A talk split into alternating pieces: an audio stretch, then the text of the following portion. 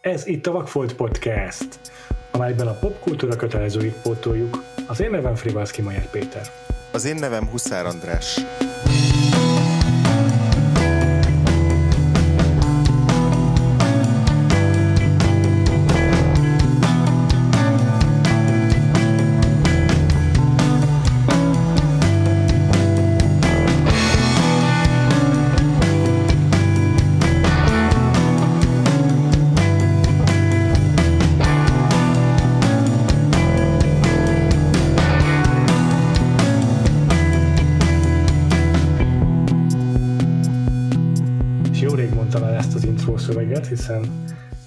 Nyáron Vakfolt versushoztunk, és legutoljára tavasszal találkozhattak a hallgatóink a hagyományos Vakfolt podcasttal, és most már jó ideje tematikus évadokat tartunk. Előzőleg ázsiai filmeket néztünk meg, így körbejárva gyakorlatilag az egész kontinenset. Előtte musicaleztünk, most ismét egy műfai évadot fogunk tartani, és ez lesz a horror filmes évadunk. Uh-huh. Ez az a különlegessége, ugye, hogy András különösebben nem rajongó horrorért, az elmúlt években változott ez csupán meg, hogy, hogy elkezdett pótolni alapvetéseket a műfajból, én pedig olyan horrorokon nőttem fel, amiket nem szerettem, ezért az egész műfajjal kapcsolatban elég gyorsan kialakult egy komoly averzióm, és ezért nagyon komoly hiányosságaim maradtak. Hmm. Szóval mindkettőnek igen-igen komoly vakfoltjaink lesznek az évadban. Ja, abszolút. Egy picit most, hogy ezt így összefoglaltad igazából, ez azért hasonló a, a, a, a musical évadnak a, a felütéséhez is, mert mert ott, ott, ott is elég erős a verziókkal fogtál neki. Ott az volt a legfőbb kérdés, hogy, hogy Péter vajon beleőrül-e abba, hogy végig kell csinálni a musical évadot, és a válasza az évad végéről egyértelműen igen volt. Igen, itt most nekem nem kérdés, hogy élvezni fogom-e az évadot, szerintem itt most az a fő kérdés, hogy te fogsz-e aludni eh, ebben a ebben az Abszolút, illetve, illetve most így kitűzök magam elé egy challenge-et, és akkor, és akkor most ez így hivatalos lesz. Okay. Igen, az egyik ez a kérdés, hogy fogok-e tudni aludni, de nagyobb kérdés, hogy végig tudom-e nézni az összes filmet anélkül, hogy beletekernék az évadunkban bármelyikbe. Ez a nagyobb challenge, mert hogy horrorfilmet azért, hogyha nem moziban nézek, ha moziban nézek, akkor az általában úgy néz ki, hogy ilyen magzatpozva kuporodva összehúzom magam, és befogom a fülem és a szemem, és nagyjából úgy nézem végig a filmet. Itthon ennél ugye egy hat, hatalmasabb, vagy, vagy nagyobb hatalom van a kezemben a távirányító révén, és akkor a, amikor érzem, hogy jön a feszültség, akkor egy picit beletekerek, hogy mikor, mikor, jön, a, mikor jön az ijesztés, megjegyzem, visszatekerek, és akkor úgy megnézem a jelenetet. Na most akkor megpróbálom így ennélkül végigcsinálni ezt az évadot. Azt a mindenit. Na és akkor ez itt tök jó challenge, hogy a, berobnám gyorsan, hogy a hallgatóinknak is legyen egy kihívás ebben az évadban.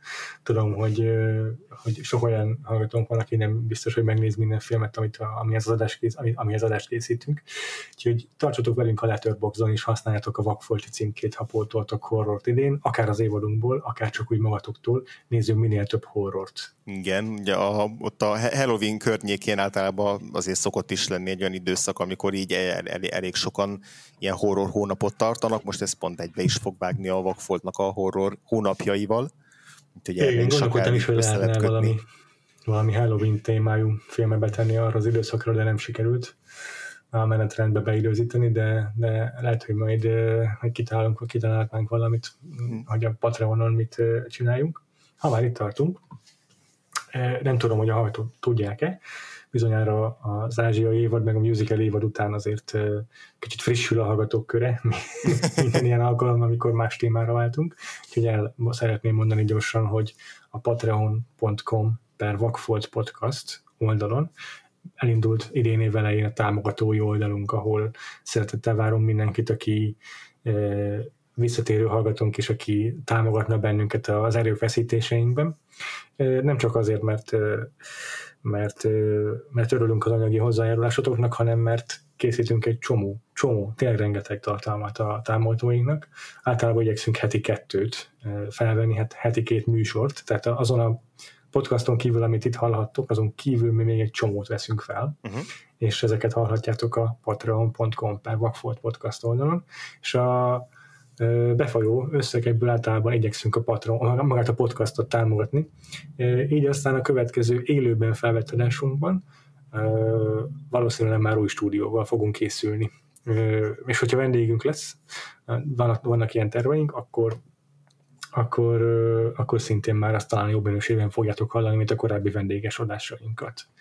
A, az egyik ilyen első kísérletünk az egy egészen új dolog lesz, hogy kicsit belemenjek abba, hogy mi lesz a támogató oldalon, hiszen a horror évadot azt gondolom sejtitek, hogy főként horrorfilmekkel fog tálni, de a Patreonunkon szeptemberben lesz szó még Christopher Nolanről, mert valószínűleg valahogyan sikerül majd lejutnunk mind a kettőnek megnézni a tenetet. Uh-huh. Ezen kívül pedig a horror évaddal párhuzamosan következő hetekben szeretnénk majd ott is ilyen tematikus dolgokat csinálni, és tervezünk egy játékot. Most nem árulok el további részleteket, de lesz egy horror játék a Patreonunkon, amelyben, ha minden jó megy, akkor Cyclo is velünk tart, a rendszeres vendégünk legutóbb például a Vakfolt versusból. Uh-huh. Szóval, ha érdekel benneteket, hogy mi mindennel kecsegtetünk a támogatóinknak, illetve szeretnétek támogatni a munkánkat, akkor a patreon.com per Vakfolt podcast oldalon ezt megtehetitek. Uh-huh. Játék olyan értelemben, hogy mi fogunk játszani majd valamit az adás vagy élőben, és azt fölvesszük az adásban. Tehát nem olyan értelemben, hogy meghirdetünk valamilyen játékot, hanem mint ahogy Jó, volt de. már egy audio kommentáradásunk, ez most egy új fajta adás lesz, ahol, ahol horrorhoz kapcsolódó játékot fogunk közösen játszani, és azt fölvesszük, és remélhetőleg, hogyha úgy sikerül, hogy tényleg az így nem tudom, külső fülel meghallgató és izgalmas vagy szórakoztató, akkor ezt, akkor ezt, ezt tervezzük közre bocsátani. És még az is lehet, hogy egyébként megnézzünk ezzel az új stúdióval egy újabb Nolan film, egy korábbi Nolan filmet, és uh-huh. azt is mhm. felvesszük, és az audio kommentáját meghallgathatjátok majd akár csak a Hamilton musicalét nyáron. Így van. Jól van, és akkor vágjunk bele, hogy miről is fogunk beszélni ezen a héten, András. Igen, ugye a horror évadot is hasonlóképp fogjuk fölépíteni, mint az már mondjuk a, a Letterboxd-on közétett listánkon is látszik, hogyha azt láttátok, mint a musical évadunkat, tehát időrendben fogunk haladni, az is a nem titkolt célunk, így hallgatók, meg magunk számára is, hogy kapjunk egy ilyen, ha nem is teljes, ha nem is átfogó, de képet, de egy, egy olyan ívet, amelyben az évtizedek során megláthatjuk, hogy a horror műfaja az hogyan változik, milyen új színfoltok jelennek meg benne, hogyan hatnak egymásra ezek a filmek, milyen kapcsolódási pontokat veszünk észre, és akkor nagyjából hasonlóképp így a 30-as évektől jutunk el a 2000-es évek elejéig, igazából megint valahogy úgy, úgy alakult, hogy megállunk így a 2000-es évek elején, vagy a 2000-es években, és elsősorban azért a 60-as, 70-es, 80-as, 90-es évek lesz a, a túlsúlyban, majd úgy készüljetek.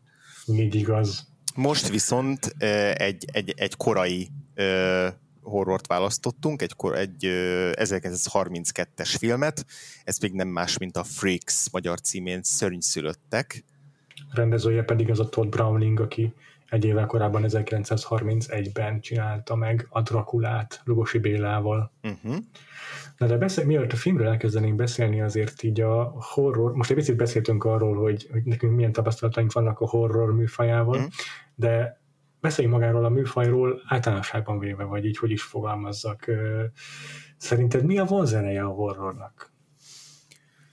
Ö, hát szerintem az, hogy ad egy olyan biztonságos keretet, ahol meg tudunk élni olyan alapvető érzelmeket, meg olyan alap, meg tudjuk élni azokat az alapvető szorongásainkat, meg félelmeinket, amiket ö, normális esetben nem, vagy, vagy, vagy más filmeknél ilyen intenzitással, ilyen töménységben nem. Tehát, hogy hiába kapunk frászt egy horrorfilm alatt, azért alapvetően mindig így metaszinten tisztában vagyunk azzal, hogy a végén ki fogunk tudni jönni a moziteremből, vagy föl tudunk állni majd a tévé elől, és még hogyha nyomot is hagy bennünk, de alapvetően ö, az életünkre olyan értelemben nem lesz hatással, mint a horrorfilmek szereplőinek az életére, és szerintem ez, így a, ez, a, ez a legfontosabb szerepe, ez a, ez a ez a csatornázás, vagy ez a, ez a, ez a, ez a lehetőség, amit kínál, hogy, hogy, hogy megszólaltat olyan szorongásokat, olyan egzisztenciális félelmeket, vagy, vagy, vagy, vagy,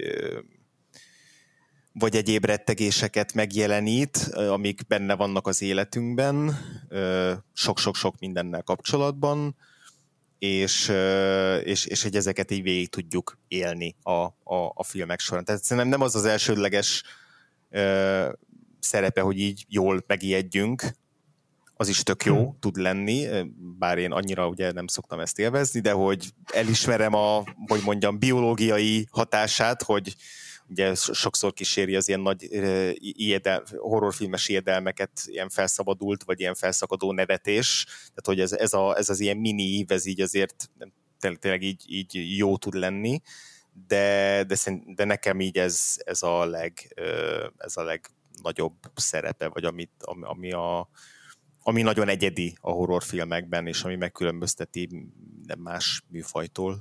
Te hogy gondolod? Hmm. Igen, lehet, hogy ez ilyen közös pont az extrém sportok meg a horrorfilmek között, hogy viszonylag biztonságos körülmények között átélhess olyasmit, ami ö, felnyomja az adrenalin szintelet, vagy felnyomja a pulzusodat, vagy nem tudom. Tehát, mm. ami így, a, tehát a halál közelélménynek egy ilyen rendkívül kontrollált formája. Mm-hmm. De ez biztos benne van. De persze vannak ilyen tudományos kutatások, hogy mégis mi az Istenért nézünk a horrorfilmeket, és, és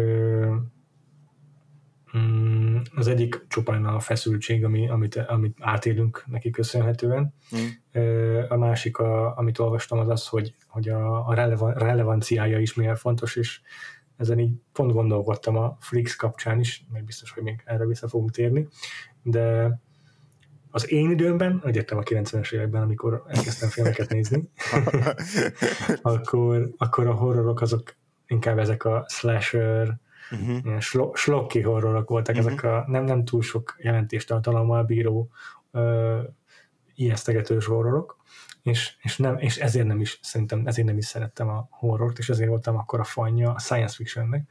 Na és azt látom mostanában, hogy a horror egyre inkább átveszi a science fiction szerepét abban az értelemben, hogy jobb, sokkal inkább dominálja a kultúrát, mint uh-huh mint a science fiction, Igen. vagy akár a science fiction korábban tette, és ö, átveszi ezt a helyét ezzel együtt, hogy reflektáljon a, a, az aktuál politikára, vagy az aktuális élethelyzetünkre uh-huh. az emberiség szintjén. És ez tök érdekes, mert a, mert a Flix is ezt teszi, uh-huh. Tehát már 1932-ben igaz volt ez az állítás, csak, csak pont benestem egy olyan mederbe, szerintem a 90-es években, ahol ez kevésbé volt jellemző. Igen, valószínűleg az is, hogy a 90-es évek úgy egyébként is filmművészetben, meg művészetben csúcsra járatta a posztmodern iróniát, és ugye ott minden hmm. arról szól, hogy semmit se vehetünk komolyan, és, és minden, mindenen csak gúnyolódni lehet, és ez a, a slasherökben, meg a horrorokban abszolút uh, szerintem maximálisan megnyilvánult most nyilván elsősorban mondjuk a, a, a sikolyra gondolok, ami én az első részét nagyon szerettem, de hogy az, az ugye egy ilyen játék a, a saját zsánerével, és így kigúnyolja, és és, és ilyen posztmodern módon játszik vele, tehát hogy ez, ez szerintem ez pont nem segítette elő azt, hogy, hogy, hogy, hogy ténylegesen legalábbis azok, amik így átütötték számunkra mondjuk fiatalkorunkban a, a, a a, vagy el, elénk kerültek, átütötték az inger küszöböt és elénk kerültek, azok, azok, azok valószínűleg nem nem tudták megszólaltatni azokat a feszültségeket, amik a 90-es években voltak, meg hm. talán így visszagondolva a 90-es évek az pont egy olyan időszak volt, amikor a, a, a, a, a nyugati civilizáció így azt képzelte, hogy minden tökre rendben van, és hogy Ja, igen, igen. Most igen. Tehát, tehát, hogy az, az pont nem, nem volt ilyen szempontból ilyen gyümölcsöző táptalaja a horrornak, aztán az is lehet, hogy az volt, csak pont nem azokat a horrorfilmeket láttuk, és lehet, hogy pont, pont ebben az évadban fogunk beletrafálni olyanokba, amiknél ezt megtapasztaljuk. De igen, ez, ez tök jó, hogy ezt mondod, hogy, hogy a horror az mindig erősen táplálkozik az adott évtized, vagy az adott időszaknak az ilyen társadalmi problémáiból, konfliktusaiból azokat ülteti át, azokat formálja át, nagyítja fel, uh-huh. helyezi valamiféle szörny, vagy valamilyen ö, gonosztevő, vagy, vagy, vagy, vagy konfliktusnak a, Igen. a képébe. Igen, és ö, van még egy dolog, ami szerintem nagyon fontos, az pedig a,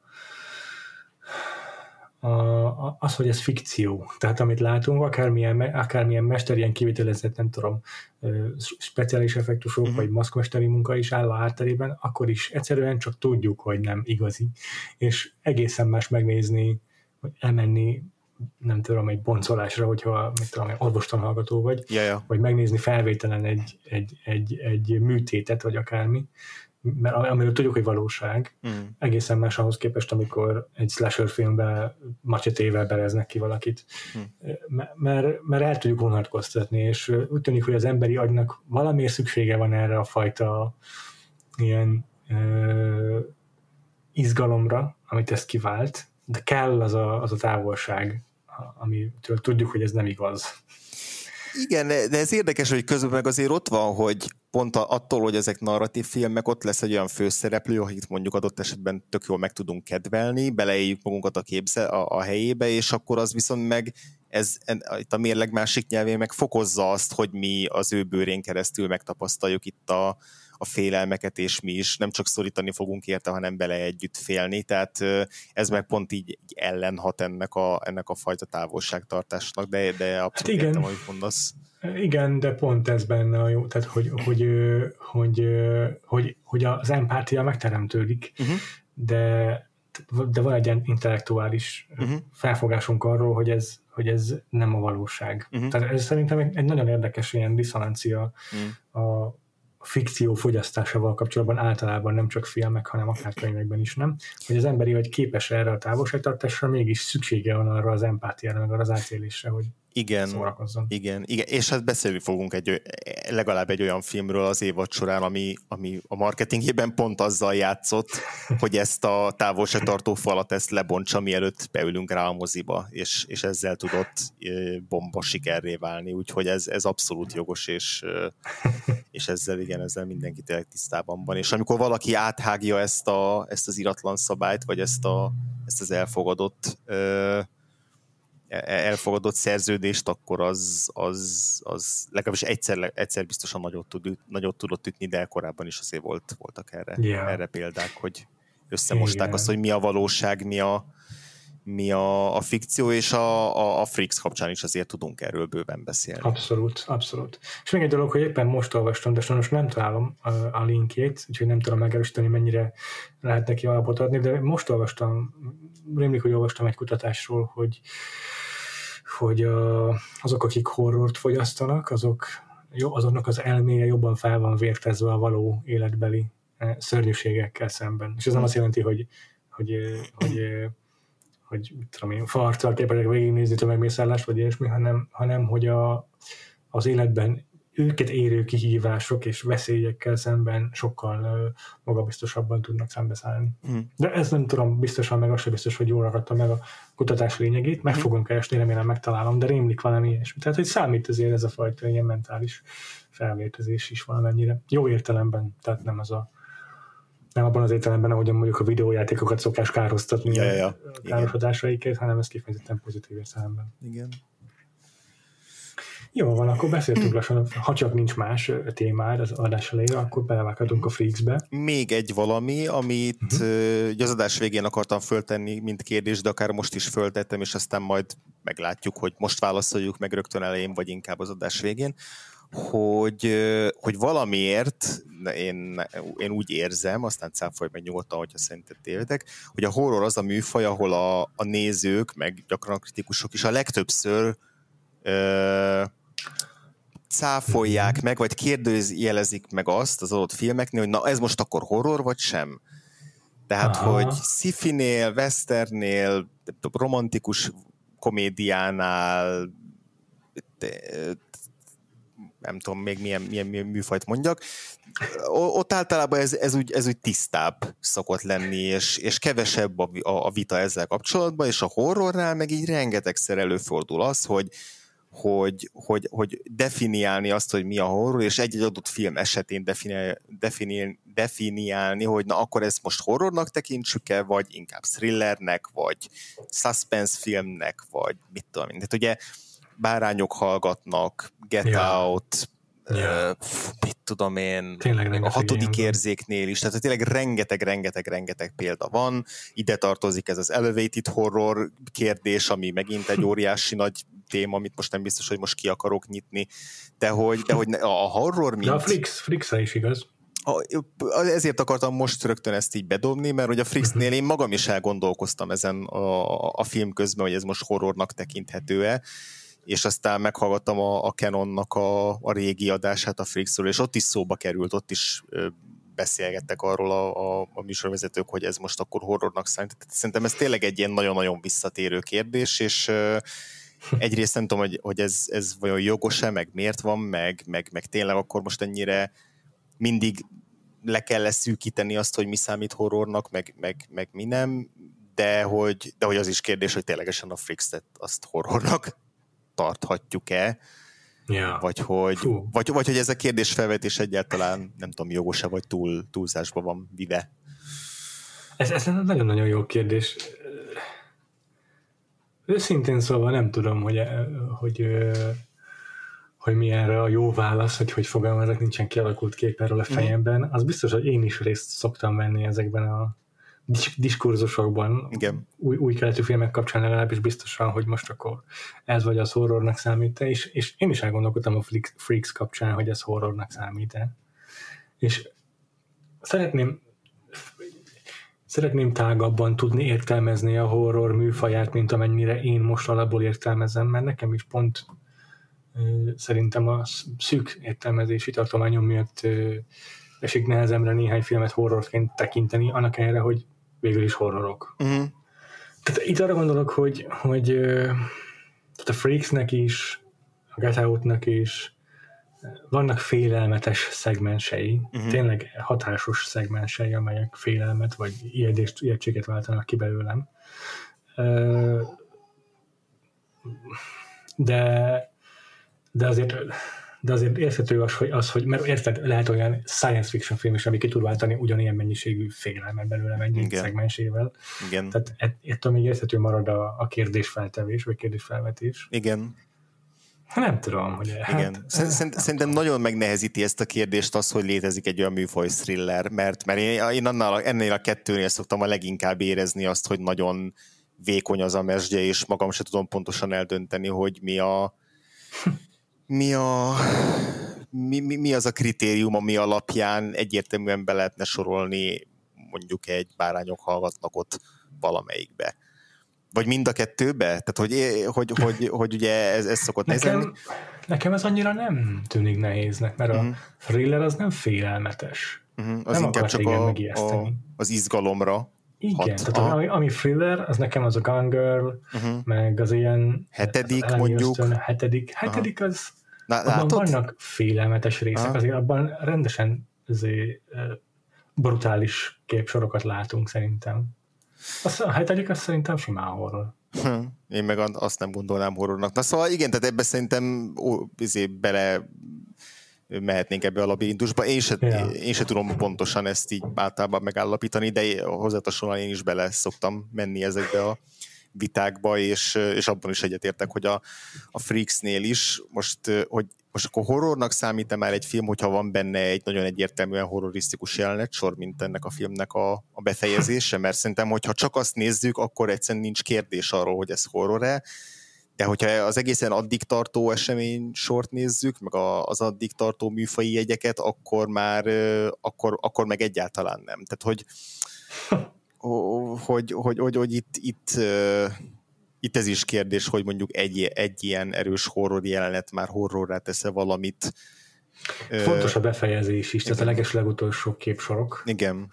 Azok szerintem tényleg hogy mire van kifuttatva. Félelmet, félelmet keltő, vagy, vagy ijesztőek, tehát ott tényleg a, a, a, az a cél, hogy, hogy felborzolja az idegeit az, az, az a film is. Igen. Nem thriller értelemben, hanem, hanem Igen. A, test, a testi horrorra. Igen, a horrorhoz hozzátartozik szerintem az is, hogy egy diszkomfort érzéssel bocsásson el. Még akkor is, hogyha mit nyer a Final Girl a végén, és nagyon szurkálja a gonoszt de hogy, de hogy akkor is legyen benned egy, egy, egy olyan diszkomfort érzés, hogy de basszus, ez bármikor megtörténhet velem is kvázi. Még úgy is, hogyha valami nagyon izé, nagyon val- valóságtól elrugaszkodott dolog, amiről amúgy tudod, hogy, hogy, hogy nem történik meg, de akkor is azért aznap mit te benézel az ágyad alá, vagy, vagy még egyszer ráfordítod a, a, a kulcsot a, a zárban az ajtódra. Tehát, hogy, hogy, hogy legyen egy ilyen hatása, hogy, még hogyha helyre is áll a rend a film végén, akkor is maradjon benned egy ilyen, egy ilyen bizonytalanság vagy diszkomfortérzés, amit a film kiváltott belőled. És szerintem ebből a szempontból fontos az, hogy egy horrorfilm milyen módon ér véget, meg, mert, mert, ja. mert hogyha még ráadásul nyitva is hagyja azt, hogy a gonoszt nem lehet megsemmisíteni, mert a gonosz mindig ott lesz valahol, akkor aztán végképp az, az nálam úgy igazolja sok esetben azt, hogy horrorként tudjunk tekinteni, de persze ez megint nem kizárólagos szabály, tehát van rengeteg nem horrorfilm, ami, ami hasonló bizonytalansággal zárul, szóval de, de hogy ez szerintem egy fontos elem. Igen, ezzel, ezzel teljesen egyetértem, mert ez, ez, ez teljes egészében csak a horrornak a sajátja ez a fajta ilyen veled maradás. Tehát elgondolkodható műfajok már egyebek vannak, de hogy ilyen zsigeri, ilyen módon, zsigeri módon ö, ö, belét költözzön egy film, és, és, és ne hagyjon nyugodni, ez csak a horrorra igaz, ez, igen. ez tény. Tehát a thriller ebben tök jól elkülöníthető szerintem, hogy, igen. hogy igen, arról is, arról is ki lehet úgy jönni a moziból, hogy így 120-as a púzusod, és az adrenalin az egekben van, tehát a, szerintem így jöttünk ki mindannyian például a, a Whiplashról is, amiről uh-huh. nem is gondolnám, de szerintem tökre thriller, vagy Igen. nem gondolná egyértelműen az ember, de szerintem Na, ott megint el lehet gondolkodni azon is, hogy esetleg az horrornak számít, de szerintem thrillernek is tök oké. Okay. És, és ez, ez, ez, tényleg nagyon felnyomja az ember púzusát, de nem úgy megy haza, hogy, hogy, hogy akkor most el, elmegy este egy koncertre, és így a dobostól izé halálfélelmei lesznek, amikor felmegy ja, a színpadra. Ja, ja, tehát... igen, igen, igen, igen, meg nem úgy fekszek le az ágyba, hogy, hogy izé, attól kell ilyen tartanom, hogy, egy, Rádüvölt egy kopasz izé, izompolóba öltözött fickó. Pontosan, így van, így van, így van. Tehát azért a horror akármennyire is természetfeletti vagy valóságtól elrugaszkodott, tényleg ki tudja váltani az emberből ezt az érzést. Ezzel maximálisan egyetértek. Kíváncsi vagyok lesz rá egyébként ellenpélda az évadunk során. Uh-huh. Olyan film, amire azt mondjuk, hogy ez echte horror, de azért nem az a veled maradó fajta. Nem tudom, van-e ilyen, majd, uh-huh. majd én meglátjuk. Abszolút, igen. Jó, na már csak egy dolgunk van, András, mielőtt a filmbe belekezdenénk. Uh-huh.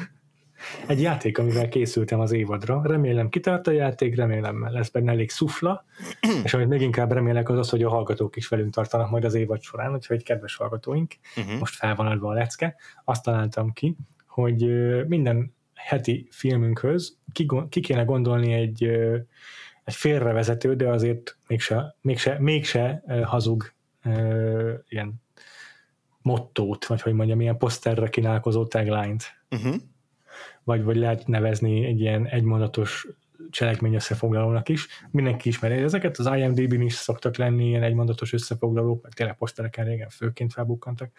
Na, én megnéztem ennek a filmnek a poszterén a szöveget. Én is, én is, és na, az teljesen félrevezető. Na mi is az? Meg tudod mondani előtted esetleg? Ö, képes lehet egy ö, mondom angolul, can a full-grown woman truly love a midget? Tényleg félrevezető.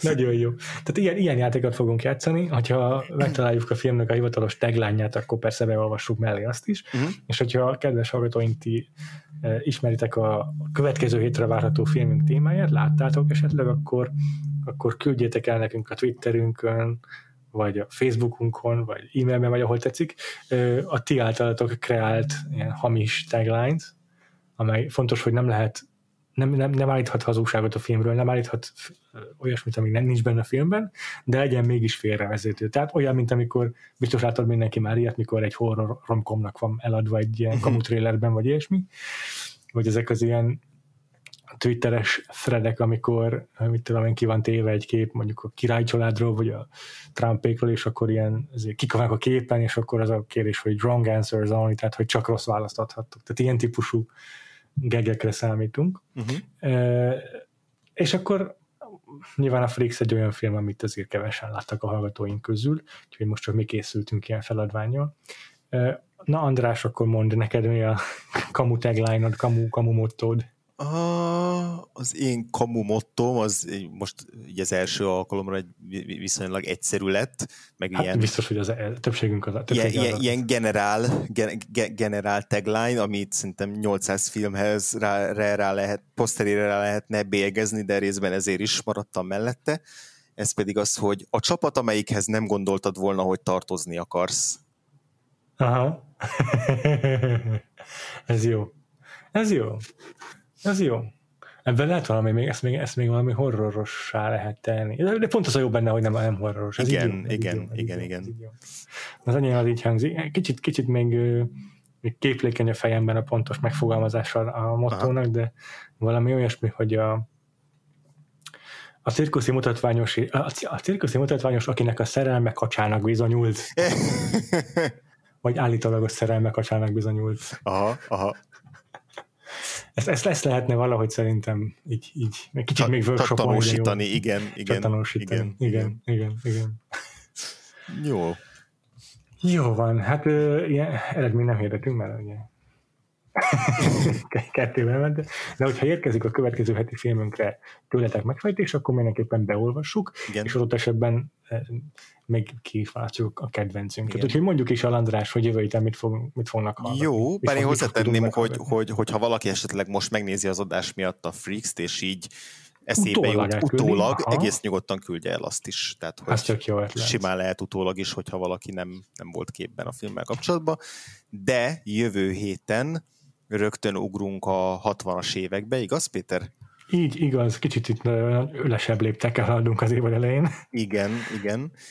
És a... És egy olyan, olyan témánk lesz, ami egyébként nagyon aktuális, mert uh-huh. pont, pont a év hátra levő részében érkezik egy újabb feldolgozása ennek a, ennek a, annak a könyvnek, amely alapján az készült. Uh-huh, ez pedig, ez, az ez 1900, mond, igen, ez a Henry James könyvéből készült uh, 1961-es film, a The Innocents, avagy magyar címén az Ártatlanok. Uh-huh. Deborah Carr főszereplésével, akivel már több alkalommal is foglalkoztunk a podcastban, külön uh-huh. blokkot szántunk a színésznőnek. Uh-huh. Uh, és akkor igen, ez amiről beszélek, hogy idén újra feldolgozzák, ez pedig a tavalyi The Haunting of Hill House című Mike Flanagan sorozatnak a második évadja lesz, amely ezt a könyvet dolgozza fel újból a The Haunting of the Bly Manor címen, vagyis magyarul a Bly udvarház kísértete, ha jól, ha jól emlékszem, vagy szelleme. Igen. Ami a Netflixre hamarosan érkezik. Igen. Jövő héten majd beszélünk róla egy picit többet. Igen, igen. És cserébe pedig a már említett The Haunting of Hill House, amiből, ami ennek az antológia sorozatnak az első évadja, annak a korábbi változatát fogjuk az Innocence után megnézni, a The Haunting című 63-as filmet, szóval most eléggé így belecsapunk ebbe a Netflixes Mike Flanagan féle ö, szériának a, az inspirációiba. Így van, így van. Na jó van, akkor ezzel lejátszottuk a játékunkat, és akkor várjuk a ti megfejtéseiteket a The Innocence uh-huh. kamu taglányára, kamu mivel majd jövő héten kigondoljuk a sajátjainkat, viszont most ide, ideje már beszélünk a Freaksről kicsit többet. Uh-huh, uh-huh. Tehát a Freaks, már emlegettük, hogy Todd Browning a rendezője, aki többek között a Dracula uh, eredetiét rendezte 31-ben. Uh-huh.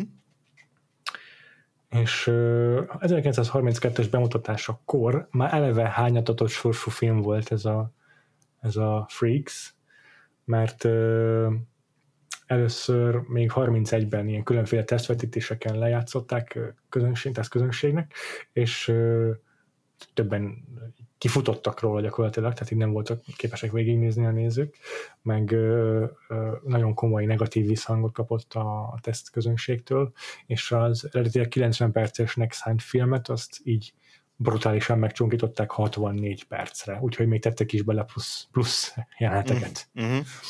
Az eredeti változat, tehát ez a közel 90 éves eredeti kópia, ez nem is, nem is létezik már, nem elérhető. Tehát nem lehet megtekinteni a 90 perces eredetit semmilyen formában. Igen.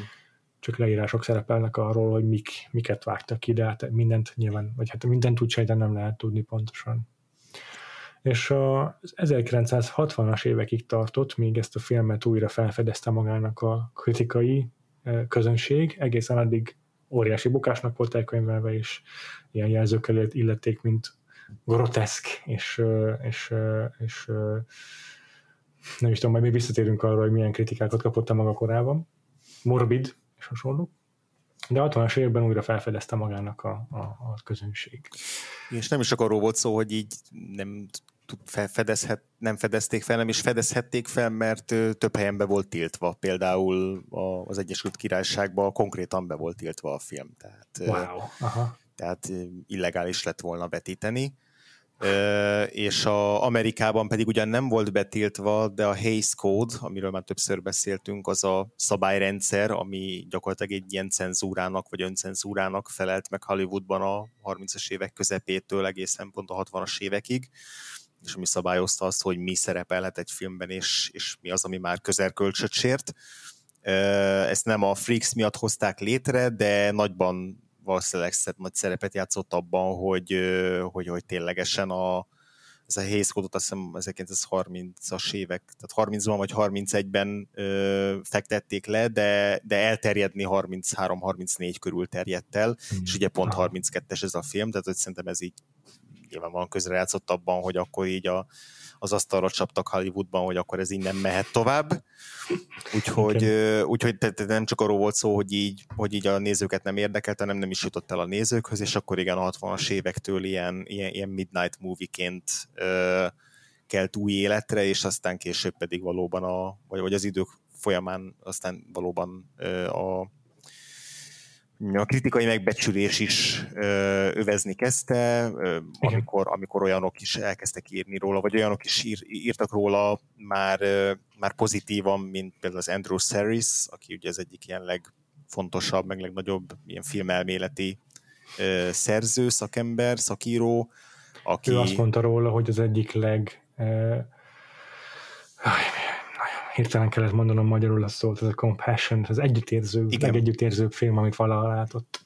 Igen, igen, igen, és tehát, tehát születtek ilyen, ilyen újraértékelései a filmnek, illetve a popkultúrából máshogy is begyűrűzött, például a Ramones punk zenekarra volt olyan nagy hatással, hogy, hogy így be is építették így a, a saját lórjukba egy-egy elemet a, a Freaksből, tehát, tehát tényleg így, így picit jobban elterjedt ilyen kultfilmként, vagy így, vagy így, vagy így a, a hatása az jobban megmutatkozott már a, a, a későbbiekben. Illetve úgy tudom, hogy a filmnek egyik kulcs jelenet, amikor befogadják maguk közé a, ezek a, a főszereplők, mert nem árultuk el a cselekményt, mm. befogadják a, egy, befogadnak egy kívülállók maguk közé, és elhangzik egy ilyen egy ilyen skandálás annak, hogy van a fasz, van a fasz. Na, állítólag ez is ilyen szállóigeszerűvé vált, és rengeteg utalás ö, formájában vissza-vissza köszön, nem tudom, South Parkból, Simpsonsból, meg egyéb helyekről, ezt mm-hmm. nem mhm. tudom megerősíteni, csak az egyik kritikus azt írja, hogy ő, neki ez így rémlik. Igen, igen, és, és ami még ezt hozzátartozik, hogy ugye miután a, a, az első, amikor bemutatták a filmet a, a, a vágások után, és akkor ugye folytatódott ez a felháborodás, akkor az MGM, mert az MGM stúdiónak az égisze alatt készült, hmm. még egy próbálta így védeni a filmet azzal, hogy, hogy, hogy hát miért, miért, miért, ne, miért ne lehetne ezekről a szereplőkről filmet készíteni, hiszen nekik is van életük, vagy ugye... Még nem árultuk el, hogy miről szól Igen, a igen, igen, de hogy, de hogy végül, végül aztán így a pár hét után kiszedték a mozikból, és, és ebből is fakad az, hogy hatalmas bukás lett, és aztán ebbe a, a Todd Browning is úgymond úgy belebukott, hogy nem készített több filmet ezt követően. Tehát így gyakorlatilag derék, derékba törte a karrierjét ez a kudarc, és már nem is élte meg azt, hogy, hogy aztán a, ja. hogy aztán a filmjét újra értékelje az utókor. Hmm. És akkor röviden foglaljuk össze a cselekményt. A Freaks cím az már azért árulkodó lehet, hogy a film főszereplői testi hibával, testi rendellenességgel, valamilyen mozgásszervi sérüléssel rendelkező szereplők uh-huh. főként, uh-huh. akik egy vándor cirkusznak a tagjai, egy társulat. Igen. És hát azért mondtam, hogy a címből ez már kitalálható, mert maga a Freaks, ez így megmaradt így a köztudatban, sokszor használják hasonló kontextusban, például az American Horror Story-nak is volt egy évadja, uh-huh. kifejezetten ilyen, ilyen, ilyen freak show jellegű tematikával. Mm, aztán az is volt a címe az évadnak, hogy Freak Show. Igen. És, és a film röviden arról szól, hogy a, a társulatnak egy, egy hétköznapi tagja, egy úgymond fizikailag egészséges nő, mm, kihasználja, hogy a társulatnak egyik ilyen kisnövésű tagja az szerelmes belé, vagy hát nagyon vonzódik iránta, uh-huh. és megtudja, hogy, hogy ez, a, ez, a, ez a fiatal ember ez hatalmas örökséggel rendelkezik, és megpróbálja elcsavarni a fejét, hogy aztán egy megfelelő alkalommal megszabaduljon tőle, és a, az öröksége az övé, mint feleségé legyen, özvegyi, özvegyi státuszban, és a, és a szeretőjével együtt meggazdagodhassanak. De a film természetesen mm, túlmutat ezen a, ezen a, ezen a thrilleres uh, premisszán, elsősorban amiatt, hogy, hogy a, a társulatot mm, közösségként mutatja be, amelyek egy összetartó a világnak a, kirekesztése ellen ö, ilyen közösségbe szerveződéssel védekező csapatként mutatja be őket.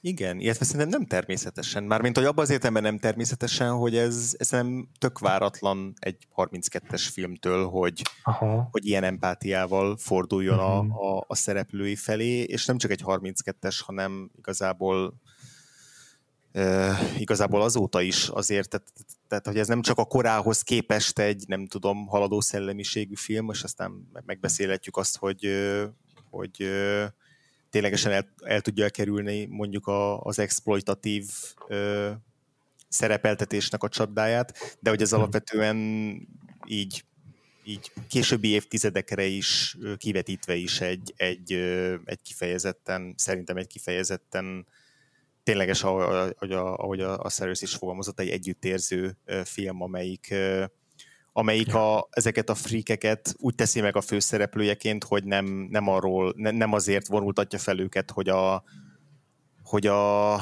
nem tudom, Igen, többség, nem többségi társadalomhoz tartozó néző az így kedvére szörnyűködhessen bennük, uh-huh. és nem, nem, nem, nem, nem, nem ilyen cirkuszi mutatványként, vagy nem csak cirkuszi mutatványként vonultatja fel fel őket. Tehát szerintem a, e, ebben pont, hogy ezt, ezt, ezt érdemes kiemelni, hogy ez szerintem ez egy tök meglepő és, és bátor dolog, vagy nem is bátor dolog, hanem nem, nem feltétlenül magától értetődő, hogy, hogy ez a film, ez, ez ilyen szemmel és ilyen együttérzéssel viseltet a, a, a főszereplői iránt.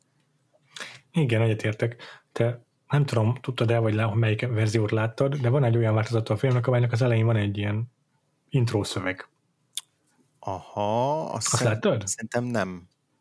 Képzeld, de van egy ilyen, és egyébként a film az fenn van az archive.org-on, tudod, a nagy ilyen webarchiváló Igen. weboldalon, és ott meg lehet tekinteni ezt az intrót is két perc, 40 másodpercben megy egy ilyen szöveg az, a film elején. Abszolút nem volt meg, igen.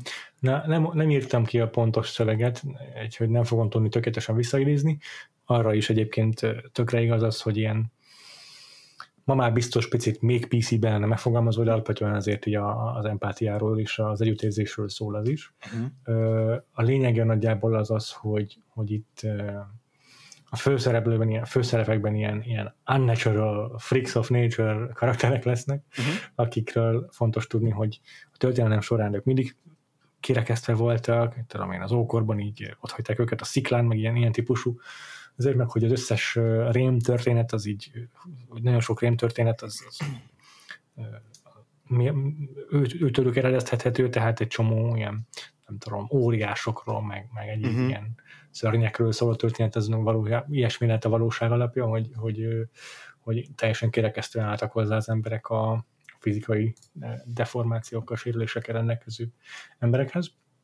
És, és akkor kitér arra ez a bemutatkozó szöveg, hogy hogy a, ezek a freaks of nature figurák, alakok kénytelenek voltak mindig összetartani, és egy ilyen etikai kódexet alkotni mm. maguknak, mm-hmm. amely megvédte őket a, a, ettől a többségi társadalomnak a kirekesztésétől, vagy az ellen, és, és, és így egészen, egészen ilyen együttérző szöveg tényleg, ahogyan meg van fogalmazva. És ez, ez olyan korabeli szöveg, vagy így utólag csapták hozzá? Úgy tudom, hogy korabeli, de nem tudom, hogy mi a fenéért nem volt rajta, vagy mi, mi, mi nem része minden kópiának. Biztos, hogy nem sokkal később kerülhetett rá. Uh-huh, Tehát uh-huh. Nem, nem tudom megmondani pontosan ennek az eredet történetét. Megpróbálok utána járni időközben, de, de, de, de furcsálottam is, hogy ez így, ez egy, egy ilyen nem, nem alapvetően része a filmnek, hanem utólag lett valahogy oda csapva. Nem, nem, nem tudom ezt pontosan miért így, miért így mm. keletkezett. Mm. Na, szóval eleve így kezdődik, és ez már, már ö, szerintem egy nagyon, nagyon jó előjel a filmmel kapcsolatban. Ez egy jó, furcsa, hogy egy két, és, két, két perc, 40 másodpercen keresztül megy egy ilyen szöveg, de összességében Aha. értékeltem.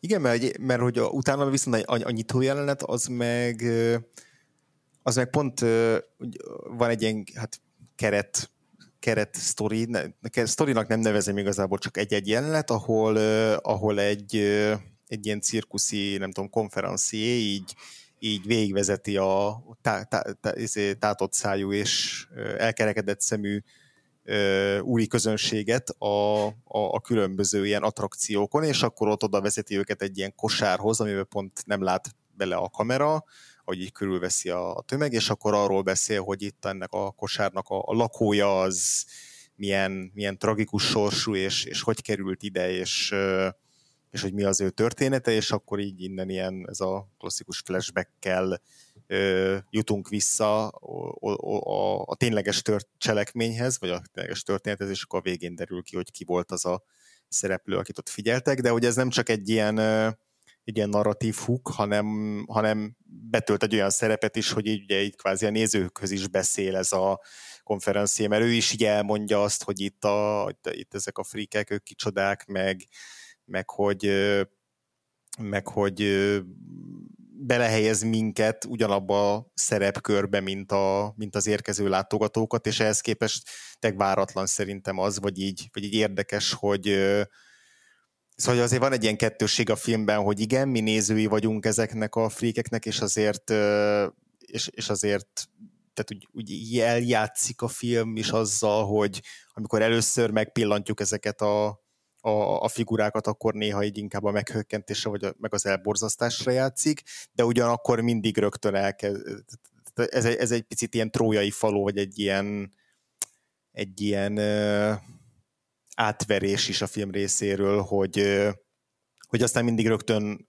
megmutatja a, a, a humánus oldalukat. Pontosabban nem humánus oldalukat, hanem azt, hogy ők is, ők is tényleg emberek, és ők is uh, ugyanúgy élnek, mint, vagy ugyanúgy próbálnak élni és boldogulni, mint, mint uh, bárki más. Tehát, hogy szerintem ezzel Libikókával így elég jól játszik a film, hogy, uh, hogy hogy értelemszerűen ezek a, ezek, a, a figurák, akár csak egy, nem tudom, szakállas nő érte. Tehát az, az is olyas, olyas valaki, vagy a sziámi ikrek, ami rögtön beindítja az embernek a fantáziát, hogy ú, milyen lehet mondjuk sziámi iker pár egyik tagjaként élni, és akkor nem tudom, nem az az első gondolat, hogy ez, ez, ez egy tök szuper dolog lehet, de, de hogy a film csak, csak így egy-egy pillanatban próbálja ennek így a, a horrorisztikus hatását felerősíteni, és az esetek többségében inkább a mindennapi életükbe vezet minket be. Igen, igen, igen. Ez szerintem nagyon-nagyon fontos, és én is így ítéltem meg, hogy, hogy összességében, amikor azt mutatja be a film, hogy ezek a szereplők hogyan boldogulnak el a, a hét, azokkal a dolgokkal, amik nekünk teljesen hétköznapinek tekinthetőek, uh-huh. tehát olyan nehézségekkel, hogy mondjuk meggyújtani egy cigarettát, uh-huh. akkor azt nem úgy teszi, hogy, hogy látványosságként nézzük végig, Igen. hogy hogyan, hogyan képes erre a bravóra valaki, akinek mondjuk nincsenek kezei, hanem tényleg nagyon tárgyilagosan és szerintem együttérzéssel csinálja ezt a Todd Browning. Valahogy azt érzem, hogy, hogy egy pillanatra sem exploitatív ezekben a szegmensekben. Igen, ott, amikor a, az, az egy tök jó példa erre, amikor ott van ez a, a, ez a szereplő, aki gyakorlatilag egy ilyen, nem tudom, élő torzó, tehát hogy... Ez, a, ez, volt, ez volt a színpadi neve egyébként a színésznek, aki, aki játszotta, élő torzó, The Living Torzó, ez volt a fellépő neve. Igen, aki a, a, a valódi neve az Prince Randian, és, és, és igen, tehát hogy ugye egyik végtagja sem volt meg gyakorlatilag, és akkor van egy jelent a filmben, ahol, ahol ő meggyújt egy cigarettát csak a szájával. És az például hmm. olyan, hogy így lenyűgöző, meg egy ilyen, ilyen iszonyat menő lesz ez a, ez a figura. Tehát egyrészt az, hogy igen, ez, ez, amit te is mondasz, hogy ez milyen, nem tudom, küzdelem, ezt a számunkra mindennapos mindennapos cselekedetet véghez vinni, de másrészt meg, hogy ő meg így annyira magától értetődő könnyedséggel végzi ezt el, ezt a komplikált ö, műveletet, hogy így ettől ilyen ettől ír, írtómenő és lenyűgöző lesz. és, hogy, és nekem ez tetszik a legjobban a filmben, hogy hogy benne vannak, vannak benne olyan párbeszédes jelenetek, ahol így, ahogy elhangzik, elhangoznak ilyen mondatok, hogy ők is emberek, meg ja. hogy ők is ugyanúgy éreznek, mint itt, tehát hogy van egy ilyen picit didaktikus tanulsága, a, vagy, vagy tanulság megfogalmazása a filmnek, ami önmagában is már attól, hogy ezt a tanulságot fogalmazza meg, ez már tök jó, de hogy, de, hogy ez, de szerintem ez nem tudom, egy olyan 20-30 százalék, és a maradék 70 százalék az pedig tényleg ez, hogy egyszerűen bemutatja, hogy ők így ezeket a hétköznapi cselekvéseket hogyan hajtják végre, illetve azt, hogy így ők is ugyanúgy civakodnak így a, nem tudom, szerelmükkel, meg ugyanilyen, yeah. ugyanúgy tréfálkoznak, ugyanúgy poénkodnak, tehát hogy tényleg gyakorlatilag mm. kicsit ilyen dokumentarista szemmel, ez amit te tárgyalagosnak mondtál, az, az tök, tök igaz, és hogy van egy ilyen dokumentarista szeme szerintem a kamerának sokszor, hogy, hogy nem úgy filmezi ezeket a szereplőket, hogy, hogy a magyar címbe szereplő szörnyszülöttségükre izé, azt domborítsa ki, hanem, hanem, hanem mint, mint, mint valaki, aki, aki csak, így, csak így bemutatja azt, hogy ők egyébként, egyébként hogyan élnek. Tehát, hogy amikor a film uh-huh. horror elemeket használ, mondjuk a kamerával, például egy korai jelenetben, amikor két sétálgató ilyen, nem tudom, öltönyös csávó így, így rátalál egy, egy családra, ahol ezek az ilyen pinheadnek nevezett ilyen zsugorított, vagy, vagy zsug, ilyen rendellenesség miatt zsugorodott fejű ö, szereplők gyűlnek össze, ö, meg ott látjuk először a, a láb nélküli ö, ilyen nem tudom, fél embert, aki így a kezén mászik a fűben, tehát hogy ott a, az első hatás az ott egyértelmű horror, amikor őket megpillantjuk, mert annyira hirtelen kiukadunk ott azon a réten, és akkor jönnek felénk a fűben, de, uh-huh. de utána már rögtön azt látjuk, hogy így, így ilyetten oda húzódnak egymáshoz, és, és hogy és hogy megint, megint csak velük rokon szembez rögtön aztán, a, a, aztán a film. Tehát, hogy amikor, szerintem amikor használja ezeket a horror elemeket, akkor az abban van tényleg egy ilyen kis nézői átverés, vagy nézői elvárásokkal való játék, vagy nem tudom ezt te hogy érezted. Abszolút egyetértek ezzel, igen. Igen, én is pont ennél a jelenetnél ö, figyeltem ezt meg leginkább, hogy, hogy, hogy nagyon gyorsan képes nézőpontot váltani a Todd Browning, hogy egy pillanatra se ö, ö, tévedjünk el, hogy itt most nem megrettenni kell ezektől a, az, ezektől a cirkuszi előadóktól, hanem, hanem az együttérzés a célja a filmnek. Igen. És a, ami még nagyon fontos, és már utaltunk rá, de még szerintem nem mondtuk ki így konkrétan, hogy hogy ezeket a szereplőket ténylegesen olyan, olyan, olyan nem is színészek, hanem amatőr szereplők játszák, akik a való életben is gyakorlat, cirkuszoknál gyakorlatilag ugyanezeket a szerepköröket töltötték be. Igen. Tehát, hogy ebből a szempontból is dokumentarista valamilyen szempontból a film, vagy amit az adás elején beszéltünk, hogy így a valóság meg a fikció így keveredik, hogy, hogy így megörökíti picit ezeket a, a 30-as évek elejé cirkuszi előadókat egy, egy filmen belül, a saját narratív történetüket is beemelve. Szerintem ebből a szempontból is egy ilyen, nem tudom, fontos, fontos film, hogy tök jó, tök jó, hogy így kaptak egy, egy olyan lehetőséget, ami így az utókornak is nem csak fényképeken vagy beszámolókon örökítette meg az ő élettörténetüket, hanem egy ilyen mozgóképes formában, ami szerintem mindig egy fokkal élőbbé teszi a, a, nem tudom, a történelmet is. Persze, és arról nem beszélve, hogy valószínűleg a, az ő, hogy mondjam, ilyen hétköznapi munkájuk, tehát az, hogy, az, hogy cirkuszi előadók voltak, az, az igenis valószínűsítem, hogy exploitatív mm. szereplés volt. Mm. Míg ez a film, ez mennyire jó, hogy az utókor számára úgy őrizte meg őket, hogy nem egy exploitatív módon ábrázolva őket. Igen, igen ez jó kérdés. Itt, a, amiket olvas, olvastam a, a a film szereplőiről, vagy, vagy velük kapcsolatban.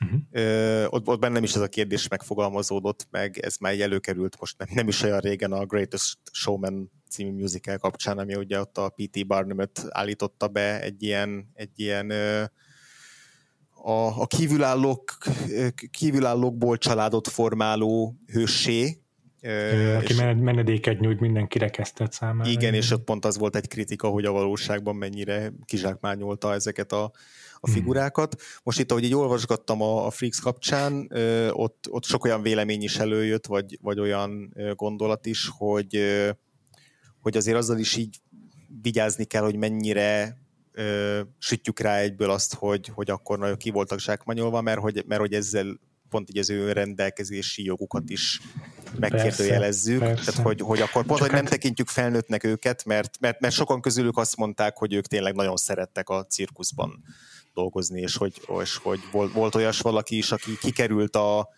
a cirkuszi körforgásból egy pont után, és, utá, ott, és ott nem is tehát olyan, olyan emberek gyámsága alá került, akik aztán nem akartak foglalkozni vele, és bedugták egy kórházba, és aztán az élete vége felé pedig ott rátalált egy korábbi cirkuszi társa, és, és ő így kivette a kórházból, mert, mert azt látta rajta, hogy így egész mély depresszióba esett, és így a, az élete utolsó éveit megint nem tudom, boldogabban töltötte.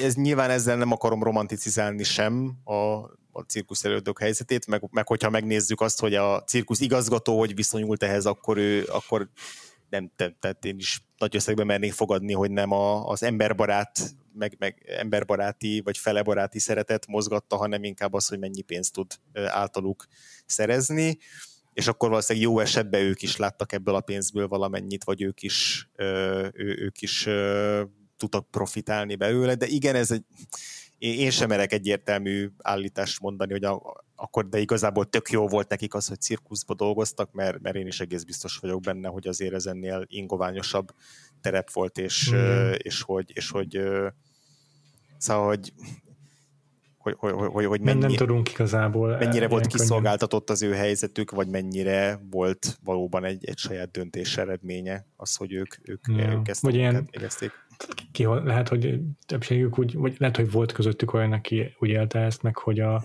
ez a lehető legjobb, amit, ami, mm. ami, amit az életében, uh, ahogyan az életéből uh,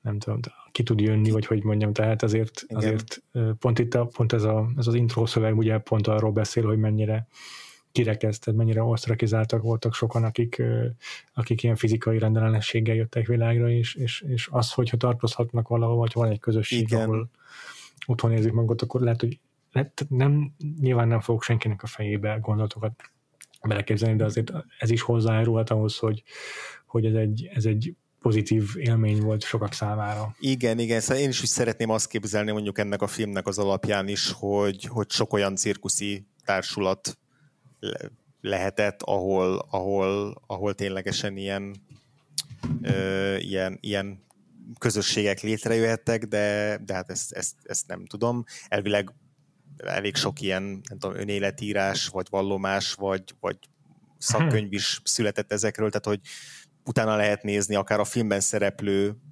figuráknak is, vagy, vagy, vagy színészeknek is, hogy ők ők hogyan éltek, ennek van egy szubkultúrája, akik így nagyon rá vannak adtam az ilyen cirkuszi, nem tudom, frikeknek az élettörténetére, biztos, hogy egy nagyon sok információt lehet szerezni arról, de hát én most tényleg csak ebből a filmből táplálkozom, meg a, meg a, a ennek nyomán született gondolataimból. De például ha csak a filmet nézzük, akkor, akkor nagyon látványos a, a különbség mondjuk pont egy Ryan Murphy-vel szemben, no. meg az amerikai horror sztorival összevetve. Én pont a, a, a Flick Show-s évadját már nem láttam, vagy csak egy pár részt láttam belőle, de a korábbi évadokban is, főleg mondjuk a második évadban a, az Asylumban is szerepeltek már olyan ö, olyan színészek, akik utalások aztán nem utalások voltak a Freaksre, de hogy, de hogy voltak hasonlóságok, ah, tehát abban is volt egy pin, Pinhead szereplő például. Aha. És, és én nagyon szeretem a, pont a második év, az, az egy egyetlen évadja American Horror story amit ténylegesen szeretek, az a másodikat. Abban azt éreztem, hogy ott valahogy meg tudott születni egy hasonló empátia és hasonló együttérzés, és, és hasonló húrokat tudott megpendíteni, mint most a Freaks, de, de picit azt érzem, hogy ez így a, a Ryan Murphy-nek a, a, az alapvető tendenciáival ö, szóval ez nagyon ritka, hogy ez tényleg meg tud születni, mert ő azért hajlamos arra, hogy, hogy így a, a szaftosabb oldaláról fogja meg a témákat. Tehát, hogy, hogy nagyon, nagyon veszélyes azért az ő, az ő munkássága, hogy vannak benne kiemelkedő évadok, meg kiemelkedő sorozatok, meg pillanatok, de azért ő tud nagyon felszínes, meg túl, tud nagyon a felszínre ha, ö, fókuszáló ö, alkotó Aha. lenni, Aha. Főleg, Igen. főleg, hogyha egy sorozatánál már mondjuk a sokadik évadban járunk, és a sokadik évadban próbálja fokozni a téteket, meg fokozni az ilyen, az ilyen bombasztikusságot, vagy az ilyen, ilyen nem tudom, ciblap sztori jelleget, akkor ott aztán már végleg el tudja vetni a súlykot, és, és azért ez meg pont tényleg egy olyan, olyan témakör, vagy olyan szereplőkről van szó, ahol ez, ez nagyon visszás, visszásan tud hatni. Így van, így van. Hát erről még beszéltünk egyébként, hogy, hogy, hogy, hogy úgy tűnik, hogy azért a modern korban sem mm, ennyire triviális kérdés empatikusan, vagy, vagy, vagy mm, együttérzéssel ábrázolni kirekesztett kisebbségi csoportokat. Mm.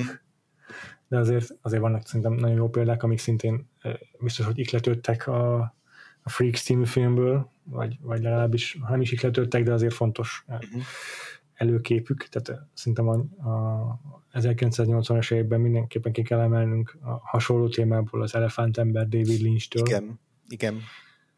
Ami szerintem iszonyatosan empatikus és tényleg megható film. Igen. És ami meg aztán szintén az American Horror Story Freak Show-hoz rokonítható, annak közel áll a Freakshez, az pedig maga a Carnivale mm-hmm. tévésorozat az HBO-tól. Abszolút. Azt szintén mindenképp szeretnénk kiemelni. Igen. Mert nagyon hasonló sok tekintetben ott a karakterek közti dinamika, mint itt a Freaks társulatánál. Van néhány szereplő, akik, akik fizikailag e, egészségesnek mondhatók, nem tudom erre mi a megfelelő szó, de nem rendelkeznek testi rendellenességekkel. Meg nem tudom, milyen sérült a lába, uh-huh. az így szerzett sérülés, nem nem született. És, és, és akkor ők hogy viszonyulnak azokhoz a tagjai az a társulatnak, akik viszont így a, a freak show részét képezik a társulatnak. Igen, igen. Ez nagyon-nagyon hasonló ez a dinamika. Igen, meg hát abban is van egy olyan család, ahol felmerül az a kérdés, hogy ott mit a családfő például mennyire zsákmányolja ki a saját családját azért, mert hogy őket fel tudja egy vonultatni a nem tudom, yeah. ki, kiéhezett kanos közönség előtt, szóval az a, a sorozat a, a sok misztikum és, és horror elem mellett abszolút ezzel is foglalkozik valamennyire. Ezzel igen. a kérdéskörrel. Igen, igen, igen, igen. Egyetértek, hogy ez én szerintem biztos, hogy biztos, hogy, biztos, hogy ez egy tudatos dolog volt a, a, a karniválénál, a, tehát a Freaks nélkül nem lenne karnivále. Igen.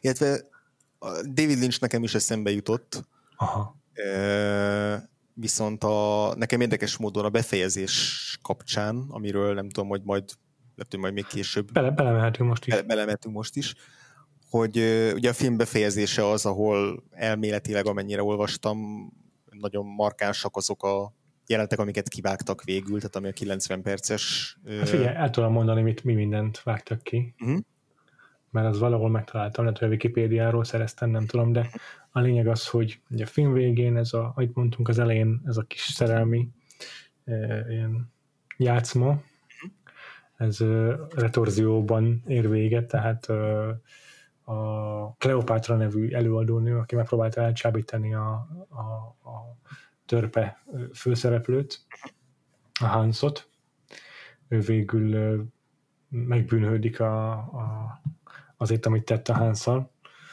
és a, a többiek összefognak ellene, és akkor ő az, akit a film végén látunk, hogy megcsonkították, uh-huh. és amit itt kivágtak az az, hogy többet láthattunk volna abból, hogy egész pontosan milyen módon kínozzák őt meg. Illetve nem csak ő járt pórul a film végén, hanem a szeretője, akit meg Herkulesnek vagy Herculesnek hívnak. Igen. Ő szintén egy egészséges férfi, aki meg ilyen erőművész. Uh-huh. És őt kasztrálták a filmben. Uh-huh. És az, az lett volna vele kapcsolatban a, a hasonló ilyen utolsó szegmens, ahol láthatjuk már a megcsonkítása után, hogy, hogy, hogy falzettóban énekel, és úgy folytatja a karrierjét. Aha, aha, aha. És ezt is teljesen kivágták, és ezek el is vesznek valószínűleg. Igen. Ez igen. a kettő legfontosabb, amiről lehet tudni. Igen, igen, és hát a Cleopatra-nál pedig ez a, nem tudom, hogy van ennek a magyar megfelelő, ez a Tarred and Feathered, ez a, hú basszus, igen, a kátrányba forgatták, meg összetolvaszták. For, forgatják, igen. A, a, tolba forgatták, igen. Hát, ja, ez, is, ez is meg pont a Carnival második évadjában van, van az, ha jól emlékszem, egy ilyen jelenet ja. sor. Ja. És, ja. Ja. Ez, ugye, ez ugye, minden, tehát a Carnival is, meg ez is, tehát a, ugye ez a már elkészüléséből fakadóan is, de a Carnival is ugyanebben a korszakban játszódik, a, a, a nagy, nagy gazdasági válság idején, ez a Dust Bowl Amerikának a közepén játszódó sztori, amikor Igen. válságban még a természeti károk is tetézik a bajokat. Igen. Na és nekem pont ennél a befejezésnél, ennél a, a csonkított vagy cenzúrázott befejezésnél ugrott be a David Lynch, és én, én kifejezetten szeretem ezt a befejezést, nekem például nem hiányzik, hogy, hogy lássam ezeket a még ilyen grúszamabb, Igen. és még egyértelműbb finálékat. Ugye uh-huh. a, a Cleopatra-nál látjuk a úgymond végeredményt, a Herculesnél pedig utoljára akkor látjuk, ahogy így sikítva menekül a, a, az üldözői elől, de, ja. hogy, de hogy bennem pont több ilyen David Lynch filmnek a befejezését, vagy a, vagy a fináliát jutatta eszembe, elsősorban mondjuk a, a Lost Highway befejezését, ami, hm. ami ilyen ez, ez pont arra példa, amit az adás első fejben beszéltünk, hogy egy ilyen, egy ilyen bizonytalanságérzettel hagyjon minket vagy egy, egy, egy olyan, olyan hangjeggyel bocsásson útra mondjuk, egy, mondjuk az egyik szálnál, eh, jelen a Hercules száljánál, ahol nem adja meg még azt a beteljesülése, hogy mondjuk lássuk, hogy mi történik vele, hanem hogy tényleg ez legyen a vége, hogy egy ilyen rémület állapotban bocsá- találkozunk, vagy, vagy látjuk utoljára. A Lost Highway-nek a, a, a befejezése az, hogy az egyik szereplő egy kocsiban ülve egy repeszt egy egy éjszakai ö, országúton, és így üvölt. Ö, tehát, hogy, hogy valahogy ennek a, ennek a hangjegynek ö, ugye ez, a, ez az elbocsátó üzenete, hogy ilyen így, így felkavar bennünk valamit, és, és, és, és azzal enged el, ez, ez nekem kifejezetten tetszik, még ha annál jelenetnél igazából nem is a Hercules-szel érzünk együtt. Tehát, hogy, nem arról szól ez, a, ez az utolsó jelenet szerintem, vagy utolsó jelenet sor, hogy itt most hirtelen megint nézőpontot váltunk, és most már szörnyetegnek látjuk a, a, a, a freakeket, és, hm. és én legalábbis nem, de bennem nem változott meg az, hogy, hogy velük empatizálok, Yeah. Még azzal együtt is, hogy, annyi, hogy, hogy abszolút horror jelenet és horrorisztikus jelenet, ahogy így az, az esőbe, a sötétbe így, így kúsznak, másznak a, a Hercules felé, de hogy a, az empátia viszonyulásomat nem fordította meg ez a jelenet, nem tudom, hogy nálad hogy Ez volt. nagyon érdekes, de én is ugyanígy érzek. nagyon tetszik a Wikipédián, hogy hogy van a filmnek a szócikke, és akkor hogy ott így hosszasan fejtegetik, hogy a korá, korábban mennyire negatív kritikákat kapott, és hogy ez csak a jelenkorban változott meg, és akkor van egy kritikus, akit kiemelnek a Wikipedia szócikk elején, hogy Joe Morgenstern azt mondta, hogy a filmben vannak a, le, néhány a legfélelmetesebb jelenet közül, amit a filmtörténetben leforgattak, és akkor cikknek a szócinek későbbi szakaszán egy, egy kép is van a Joe Morgensternra, és az a kép aláírás, hogy Joe Morgenstern kritikus szerint a Freaksben van néhány a leg, legfélelmetesebb játék közül, amiket a filmtörténetben leforgattak. Még képpel is illusztrálja. Én nem eleve nem is szokott lenni ilyen Wikipédián, hogy egy kritikussal egy képet. De annyira viccesnek tartom, hogy ezt egy külön duplán kiemelik a szócikkben. Van benne félelmetes jelenet. Igen. De egyetértek, hogy az a szegmens, amikor így a, a kocsik között, a, ment a cirkuszi a karavánnak a kocsiai közül, meg alól így előkúsznak a, a társulatnak a tagjai, és így Kleopátrát körbeveszik és megtámadják, mm. kis izéikkel, késeikkel, már nem tudom. Az rettentően félelmetes, az tényleg horror. Igen. És marha jó, hogy mondasz a David lynch kapcsolatban, mert az, amit a kettőben közös, az az, hogy tényleg eléri, hogy a film végén ezek a ezek a nyitott kérdések, vagy hogy mondja, amiket mondasz, hogy így egy lezáratlan rémülettel fejezi be a történetét, az, az, az pont azt a horror élményt adja, amiről beszéltünk az adás elején, hogy a film végén veled marad valami, valami, ami miatt így a, a, a valóságban is borzolja tovább a kedélyeidet a történet. Igen, igen. Viszont Mert David, David Lynch azért, ő is így nagyon olyan annyira más módon horror, hogy sokan biztos, hogy megkérdőjelezik, hogy horror-e, amit ő csinál igazából. Igen, pedig szerintem száz százalék igaz, pont ezért. Ja, ja. E, igen, igen. De hogy igen, és, és közben meg azért van egy ilyen édesabosszú jellegű dolog, hiszen azért alapvetően azért szurkolunk a film alatt, hogy, hogy, a, hogy a szegény megvezetett Hans ő, ő, ő élve ki, kimeneküljön a Kleopátrának a karmai közül, és legalábbis az a jelenet, amikor, amikor ott betegen fekszik, és a, és a Kleopátra adagolja a szájába azért, a, a mérget, hogy talán a hátat fordít neki, és a, és a Hans így kiköpi a, a, izé, a lepedőre, az egy ilyen, tudod, ilyen yes moment, hogy így, ú, akkor fordul a kocka, akkor itt izé, most már, már másnál, van a, másnál van a fegyver. Szóval, szóval hogy ez egy, az egy ilyen tök menő pillanat, de, de hogy aztán meg ugye bejátsza ezt a, a film a végén, hogy a, megint csak a Canon, Canon podcastbe fogalmaztak így, hogy így, no. hogy, hogy itt is szörnyeteknek tekintetek minket, na akkor most megmutatjuk, hogy milyen az igazi szörnyetek. Tehát, hogy van benne nem a film, wow. hanem a film szereplői wow. mutatják így, mert hogy arra tök jól rávilágítottak a, a, a beszélgetés során, hogy egy csomó olyan szereplő is úgy kúszik-mászik a fűben, aki egyébként tud járni, és máskor nem így viselkedett a film alatt, tehát mint hogyha így szendékosan rájátszanának arra, hogy na most akkor úgy állunk bosszút ezeken a szereplőkön, hogy így olyanok leszünk erre a pillanatra, amilyennek ők tartanak minket, és akkor rájuk ja. ijesztünk. Tehát, hogy van egy ilyen jellegű okay. tudatosság ezekben a ez nagyon-nagyon jó. És, nagyon és amit még így nem hangsúlyoztunk ki, szerintem kellőképpen, hogy a filmnek a gonosztevője az egyértelműen a Kleopátra, aki meg a, az ilyen klasszikus szép és nem tudom, épp ö, karakter. Tehát a, Tetszik, ahogyan a Hans fogalmazza meg a, uh, She's the most beautiful big woman I have ever seen. Olyan édes.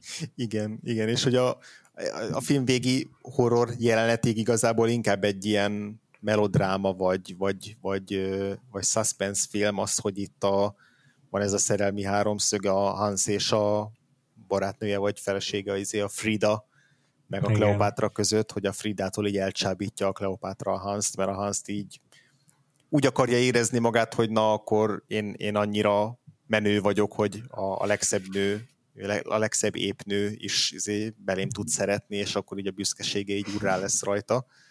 Uh-huh. Tehát, hogy van egy ilyen, van egy ilyen háromszög benne, és akkor, vagy négyszög inkább, mert a, mert a Hercules is betársul ilyen, ilyen nevető negyediknek. És, és hogy egyértelműen ők a, tényleg a, a vilennyei a, a, a filmnek, a, ez, ez tök jól kijön a az esküvő jelenetnél is, amikor, amikor így körülöttük mindenki ilyen nagyokat nevet, és így így miközben megszégyenül ugye a Hans ott az ebéd alatt, és így nem tudom, e, elsőre valamiért az volt a benyomásom, hogy ott, hogy ott úgy hirtelen mindenki más is így rajta nevet, és hogy, és hogy ez azt jelenti a film, vagy azt jelenti ez a jelenet, hogy így még a, még a többi freak, vagy a többi cirkuszi e, előadó is tud így, nem tudom, gonosz is lenni, de aztán rejtem, hogy nem igazából ott arról volt szó, hogy nekik fogalmuk se volt arról, hogy, hogy itt a hans lépre csalták, és, és egyszer csak jól érezték magukat, és azért nevettek olyan nagyokat. Igen, igen, igen, igen és hogy ott egyértelműen, a, a, ahogy, a, ahogy a Kleopátraik bánnak a Hanszal, az a, az a megvetendő, és, és ahogy ők, ők próbálják elütni az egészet, az, hogy jaj, hát csak hülyéskedünk, az a, az a seggfejségnek a, a, a ne továbbja. Ja, ja, ja. De, de, de tényleg van egy csomó ilyen közös jelenete a Herkulesnek és Kleopátrának, hogy, Igen. hogy ilyen igazi ö, ilyen látványosan gonosz tevői kacajjal izé sző, szövik a cselüket. Igen, és hogy van mellettük pár ö, jó, ö, jó főszereplő is a, a, a, az egészséges emberek között. Van egy másik szerelmes vár, egy, egy bohóc és a hát nem ja, ők nagyon jó fejek. A Vénusz az, az most pontosan, hogy a trapézművész, vagy most pont, már nem emlékszem, hogy ő, ő, ő milyen szerepet tölt be a, a ja nem, ja nem, egy fókai domár, bocsánat, igen, egy fóka is van a filmben. A fókai domár, tehát hogy az ő, ő szerelmük az így nagyon jó pofa, és egy simán el tudnék képzelni egy olyan filmet is, ahol, ahol ők a főszereplői a filmnek, ők azok, akik majd szembeszállnak a, a gonosz Kleopátráékkal, és a, a frékek csak ilyen kirakat figurák vagy epizódisták, akik így arra szolgálnak, hogy na akkor rajtuk csattan az ostor, de hogy, de hogy szerintem a Vénusz meg a, meg a, a Frozo, a Bohóc, ők is inkább, ha nem is mellékszereplők, de egyenrangú szereplők mondjuk a Hansa vagy a Fridával. Uh-huh. Szerintem ebben uh-huh. is így nagyon jól megtapasztalható ennek a 64 perces filmnek a, a, a balansza, hogy, hogy, hogy nem, a, nem azokat a szereplőket teszi meg egyértelmű főszereplővé, aki a, akikkel a néző a legkönnyebben tud rokon szembezni. Tehát ahol nem kell uh-huh. semmi olyan Igen. Igen. Ö, Igen. akadályt átugrani igen. nézőként, Igen. Mint, a, mint mondjuk a, a kisnövésű szereplőknél, vagy a És hogy nem is egy ilyen, egy ilyen sztori, ahol a nézőponti karakter egy egészséges, nem tudom, szép vagy jóképű szereplő, aki, akit így befogadnak, és akkor rajta keresztül ismerjük meg ezt a társulatot, hanem, hanem nincs ilyen, nem kell, nincs erre nincs ilyen, igen, igen, tényleg a, a Venus az egyetlen aki, de, de, de az ő története se arról szól, hogy őt most befogadják. Uh-huh. Akit befogadnak, az a Kleopátra, és pont visszaél vele, tehát ja. Tudom, melyik ja, film jutott ja. még eszembe utólag? A, Na mond. A, a Freaksről, amelyik nagyon rosszul csinálja meg ugyanezt, ugyanezt a ugyanezt a libikókát, vagy ugyanezt a nézőponti játékot, a Joker. A, az új Joker a Joaquin phoenix ami, ami pont ugyanezt a tehát ugyanoda futtatja ki, hogy ti most szörnyetegnek, szörnyetegként kezeltek, na akkor megmutatom, hogy milyen az igazi szörnyeteg, és a társadalom tehet arról ugye, hogy belőlem tényleg szörnyetegé vált, pedig nem vagyok az, hanem csak egy kívülálló, aki, akit megvert a sors, de hogy ahogy a Jokeres adásban ezt már alaposan kibeszéltük, hogy, hogy szerintem az a film sokkal a másságosabb, meg hamisabb nézőpontból vezeti végig ezt, a, ezt az utat, és a, az a film például ténylegesen egy, egy, egy törpeszereplőt gegnek használ fel, miközben úgy tesz, mintha azért szerepeltetné, hogy érzékeltesse, hogy itt kívülállókról van szó, akikkel így akikkel így rokon szembeznünk kell. De hogy bennem inkább most az ragadott, az ragadott meg ez a, a, a finálénak ez a na tézé, rémnek néztek minket, akkor most mi hm. tényleg rémek leszünk, hogy, hogy a Jokernél is ez a szerintem ez a finálénak az egyik ilyen egyik ilyen Igen. eleme, hogy akkor jó, egész eddig itt én próbáltam ellenállni ennek, de most, hogy már, már, már, már megint belém törlitek a lábatokat, na akkor most már én leszek a legnagyobb szörnyetek, akit elképzelhettek. Hát abból a filmből azért sokkal vastagosabban hiányzik az az empátia, amit állít magáról. Tehát egyszerűen e, egyszerűen mm, a, a Jokerben folyton egy ilyen nyomorpornót nézünk ahhoz képest, amit Igen. a Freaksben látunk, mert a Freaksben az az empátia lényege, hogy azt látjuk, hogy, hogy a szereplőink milyen körülmények között tudnak boldogulni és boldogulni abban az értelemben is, hogy boldogak lenni. Mm. Tehát ez, ez, ez nagyon hiányzik a Jokerből, ahol egy pillanatnyi ö, ilyen könnyedség, egy pillanatnyi ö, jó pillanatnyi öröm pillanat, vagy hogy mondjam ezt most szó ismétlés, de egy pillanatnyi öröm se jut igazából a Igen. Joker, vagy hát a Arthur Flecknek, miközben ez nagyon fontos a Freaksben, hogy, a, hogy rengeteget látunk a szereplők hétköznapjaiból, ahol ők így képesek nevetni, és nagyon vicceseket mondani a saját helyzetükről. Nagyon. A kedvenc poénom az az, amikor a, van egy ilyen, nem tudom, himnős karakter, vagy nem tudom ezt, ezt, ezt hogy, hogy, hogy nevezzük, akinek a... Interszexuális. Igen, bal, bal oldala férfi, a jobb oldala nő konkrétan, vagy legalábbis igen. úgy van kisminkelve.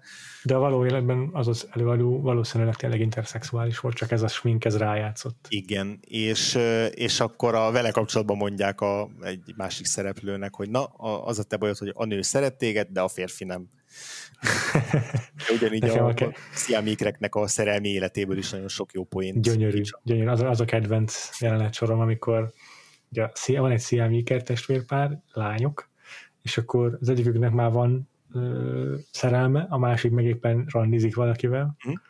és egy kedvenc, kedvencem, jaj, azt most fel is írtam, azt megpróbálom megkeresni ezt a mondatot tőlük, vagy így arról beszélnek, hogy, hogy hogy a, megjelenik a vőlegény az elsőn, a, a, a testvérpárban az egyiknek, és akkor azt mondja, hogy, hogy, hogy majd meg kéne ben, majd eljöhetnétek meglátogatni bennünket, és akkor azt válaszolja a másik, hogy tehát a sziámiknek, hogy ti is, eljö, ti is eljöhetnétek meglátogatni bennünket. Tehát, hogy így ők ha látogatóba mennek, akkor mindenképp együtt mennek. Tehát már megtörtént a látogatás, már láttak őket együtt. Igen. Olyan vicces, hogy azért ilyen hétköznapi beszélgetéseket így lefolytat. Igen, igen, igen. De ugye a Kleopátrán is élcelődnek azzal, amikor, azt mond, amikor látják, hogy már nem a Herkules se randizik, hanem a Hanshoz megy, oda kopog be este az ő kocsiába, akkor így azon nevetnek a többiek, hogy és így tényleg rendesen nevetnek egymáson. Tehát a vicc, a egyik nevet a másik viccén, amikor azt mondja, hogy Cleo diétázni kezdett. Igen. Tehát én nagyon bírom ezeket, a, ezeket az ilyen, ezek ilyen, ilyen belsős poénokat. Abszolút, abszolút, igen. És, és úgy is, bocsánat. Igen, igen mondjad, mondjad.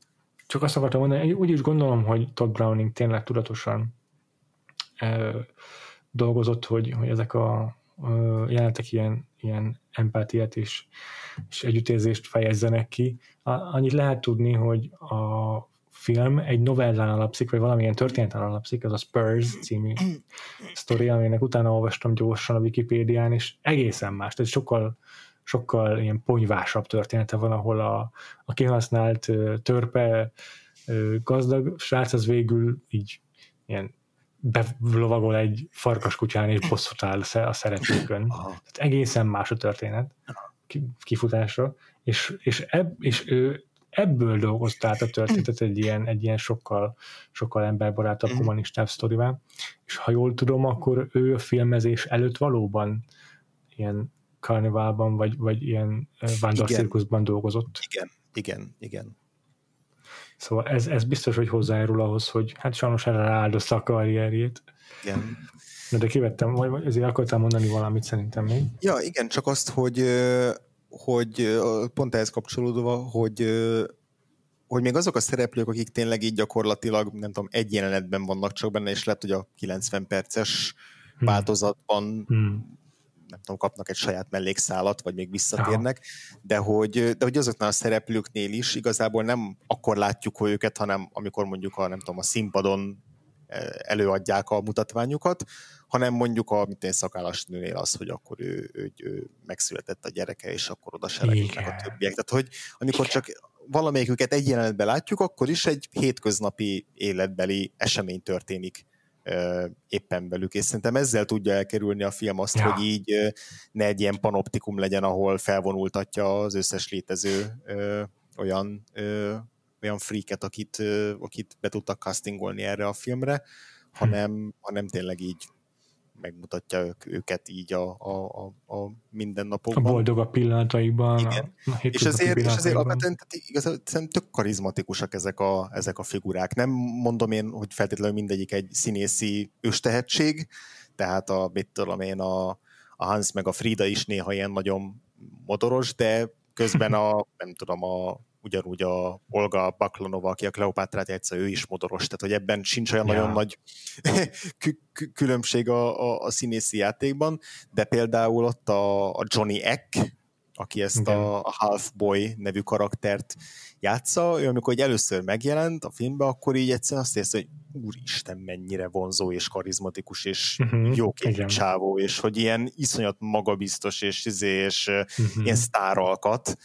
Igen. Ő, ő például ilyen nagyon nagy benyomást tett rám, és most pont utána néztem, hogy hogy akartak az ő életéről egy, egy biopicet csinálni. Wow.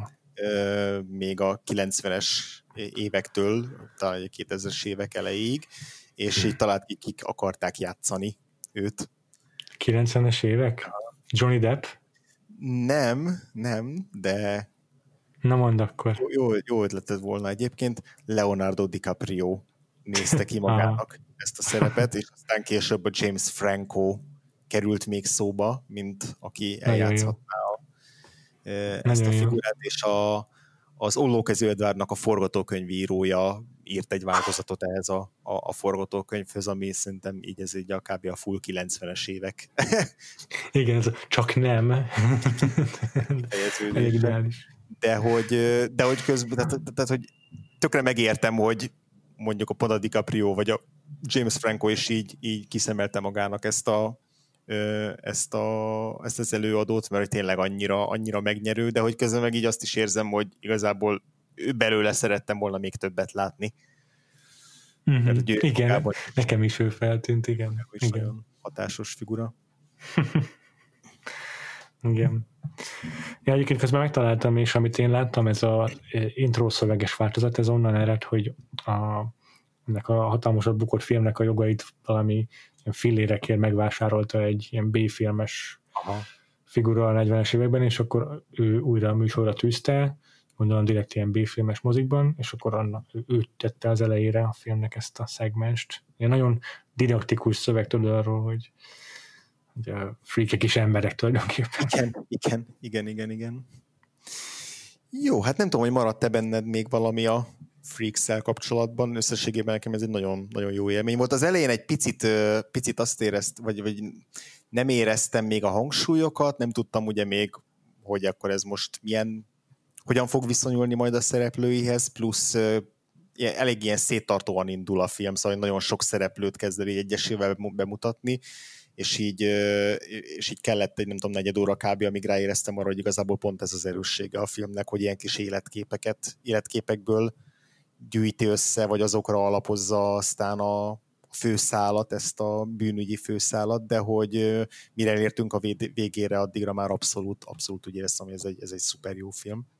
Én is, én is ugyanígy gondolom, ugyanígy, ugyanígy teljesen. Még azt akartam elmondani, hogy a, hogy a tényleg a, a polkorrektség az milyen, milyen mennyire nem úgy keletű dolog. Nagyon tetszik a filmben, amikor a Hans ilyen kifakad a Fridának, hogy, hogy a Kleopátráról beszél ebben a mondatában, amikor azt mondja, hogy to her, I'm just a me, és így elharapja a mondatot, vagy a Frida rászól, hogy nem mondja tovább, vagy nem tudom pontosan, de ott a midget szót akarná használni. Igen. És aztán utána meg van ez, amikor a Frida veszik össze a Kleopátrával, és ö, ott meg a Kleopátra így kifigurázza őket, és ugye a, az elfogadottabb, vagy a kevésbé sértő szót, a dwarf szót akarná kéri a Frida, hogy használja a Kleopatra, de a Kleopatra meg képtelen azt használni, és fontos, ilyen dwarpnak mondja, meg nem tudom. Mm. Tehát ez is nagyon tetszik, hogy, hogy a szóhasználatban is uh-huh. szerintem nem túl didaktikus módon, hanem nagyon érzelmi intelligenciával, ennek, érzelmi intelligenciával beszél. Igen. Egyetlen dolog volt, ami ilyen furcsa volt, vagy hát nem furcsa végül is, mert 1932-es filmtől valószínűleg nem furcsa, de a, de a, nő, a, a nőkhöz való viszonya a filmnek azért néha mégis mm, uh-huh. nem annyira modern, ahogyan például a testhibákról beszél. Uh-huh. Tehát a, pont a sziámi ikreknél, amikor a sziámi ikreknek a, az a az a testvére, akinek már van férje, az a, folyton így a, számon kéri a másik testvért, tehát azt, akivel nem házas, hogy, hogy milyen izé, magánélete van, az ilyen nagyon, nagyon szexista igazából. Mm. Tehát egy pár ilyen, pár ilyen apróságban szexista volt a film, de mondom, ez csak azért érdekes, mert közben meg a testhibákról ennyire intelligens módon beszél. Uh-huh, uh-huh. Ezt, ezt, ezt akartam még így kiemelni. Tök jó. Jól van. Na hát akkor ez volt a, a horror évadunknak az első ö, adása, most tényleg nagyot fogunk ö, ugrani, pedig azért lenne bőven a 40-es, 50-es években is ö, olyan Biztosan. horror vagy horrorhoz közeli film, amiről beszélhetnénk. Igazából annyi, hogy a Vakfolt versus van egy-kettőt már sorra vettünk, tehát a, a, a légy és a, a dolognak a korai verziói azok pont ebbe, a, ebbe az időszakba ö, esnek bele, és azokról volt adásunk, tehát igazából nem maradt ki teljesen, csak most a hivatalos horror ja. Ugrunk ja. a Meg hát ugye a horror klasszikusok, amiket itt lehet még emlegetni a 30-as évekből, azok is most kimaradnak, de igen. a múmiáról beszéltünk tulajdonképpen. Igen, igen. Ami ilyen nagyobb hiányosság az itt a, a Drakuláról beszélhetünk, ja, ja, Lon Chaney filmekről, igen, igen, igen. Meg, meg még biztos, hogy lehetne egyebeket mondani. Igen. Frankenstein filmek. Ja, ja, ja, ja. De, de ezeket most így kényszerűségből is hagyjuk ki igazából. Igen. Némileg beletekintettünk ebbe is a versusban a mumiák kapcsán, de... Igen, Nosferaturól is pont ejtettünk pár szót a Werner Herzog blokkunkban annak idején, tehát hogy... Igen, igen, igen, igen. Ha ez, ha ez, szóval biztos, ezek... biztos, hogy ez is igen. tök érdekes téma lenne, meg tök fontos része a horror műfajának. Igen. Most inkább ezt az érdekességet ragadtuk ki a, a 30-as évekből, mert mert uh, szinte nagyon modern film a, Freaks, és nagyon örülök, hogy beszéltünk róla. Én is. És akkor inkább arra szánjuk az évad hátralevő részét, hogy a 60-as évektől kezdve a horrornak a modernebb írájával foglalkozunk. Így és az alatt azt is értem, hogy a, a horrornak a, szerintem a ijesztésben is ö, jobban öregedő írájával foglalkozunk. Én megnéztem a ezért is a Drakulát, és nem szenzációsan jó film, de, de a horror ként, tehát a ijesztés szempontjából nyilván nem az a ja. ö, nem, nem, azt várod, nem azt várod el tőle, mint a, mondjuk a 80-as évbeli horrorfilmektől. Yeah. Úgyhogy ez is egy másik téma, egy másik érdekes kérdés, hogy a horrorok hogyan öregszenek ijesztés szempontjából. Igen, igen. Még beszéltünk róla a következő adásban is, 60-as években. Abszolút kíváncsi vagyok, hogy meg fogok -e, mikor fogok először megijedni az évad során. Igen. igen, ez engem is érdekel, hogy én vagy te mikor fogunk megijedni, erről mindenképpen beszélünk majd akkor. Jó. Nem, nem vagyunk tőle messze szerintem. Nem, szerintem sem. És akkor jövő héten jövünk a The Innocence-el, az ártatlanokkal, uh-huh. és akkor ahogyan az adás elején mondtuk, ha van ötletetek arra, hogy milyen félrevezető mottóval lehetne ezt a filmet ellátni, akkor küldjétek el nekünk. És hogyha a Freaks-et utólag megnéztétek, akkor az is érdekel, hogy azt milyen félrevezető mottóval reklámoznátok. Uh-huh. És továbbra is elérhetőek vagyunk a vagy van még egyéb mondani valónk, András? Nem, szerintem most, most ennyi. A, ugye a a szokásos elérhetőségeink, illetve az új hallgatóinknak lehet, hogy nem szokásosak, még úgy, hogy itt most mindenképp megint csak elmondjuk, hogy a, ott a vakfoltpodcast.hu az oldalunk, ott megtaláljátok az összes régi adásunkat, illetve természetesen az újabbakat is hétről hétre, de a Facebookon is a facebook.com per vakfoltpodcasten, ott még egyéb tartalmakkal is szoktunk néha előállni, Twitteren is követhetek bennünket, twitter.com per Vagfolt podcast alatt, és ott előszeretettel retweeteljük a korábbi vendégeinktől származó írásokat is, szóval érdemes emiatt is követni bennünket. Továbbá idéntől már a YouTube-on is hallgathatóak lesznek az adások, némi késéssel, de azért felkerülnek, hogy azok is értesülhessenek róla, akik ott szeretik így subscribe-olni a kedvenc csatornáikat, meg ott lehet ugye, értesítést kapni az új adásokról. Uh-huh hát minden podcast csatornán megtaláltok bennünket az Apple Podcast-től kezdve az androidos appokon keresztül, uh-huh. úgyhogy ott is tudtok ránk iratkozni, és hát ahogyan az adás elején mondtuk, ha szeretnétek támogatni bennünket a törekvéseinkben, akkor ehhez hozzájárulhattok a patreon.com per podcast oldalon, ahol extra adásokkal is gazdagítunk benneteket cserébe a támogatásotokért. Így van. És akkor András, téged hol tudnak olvasni a hallgatóink? Engem leginkább a twitter.com per gains aláhúzás név alatt, alsó vonás alatt. Téged?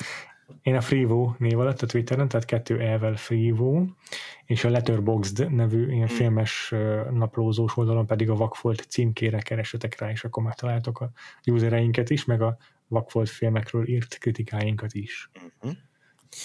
Jó és van. akkor folytatjuk tovább a horror évadot, én tök lelkes vagyok egyébként, még, még úgy is, hogy, a, szóval, hogy az adás elején megbeszéltük, hogy egyikünknek se volt régen, vagy korábban a kedvenc évad, de szerintem mind a ketten nagyon izgatottak vagyunk, hogy nagyon elég sokszínű évadot építettünk föl a támogatóink közreműködésével együtt, és, uh-huh. és én igazából tök lelkes vagyok, és nagyon várom mindegyiket, és nagyon kíváncsi vagyok, hogy milyen különféle hatásokkal fog majd gyakorolni, és hogy karácsonykor majd szafatokban lesznek-e már az idegeim a, az évadunk miatt, vagy sem. De, de tényleg nagyon, nagyon kíváncsi vagyok ezekre a filmekre. Én is, én is nagyon-nagyon izgatottan várom ezt az évadot. Jó van, tartsatok velünk a továbbiakban is, és akkor addig is sziasztok! Sziasztok!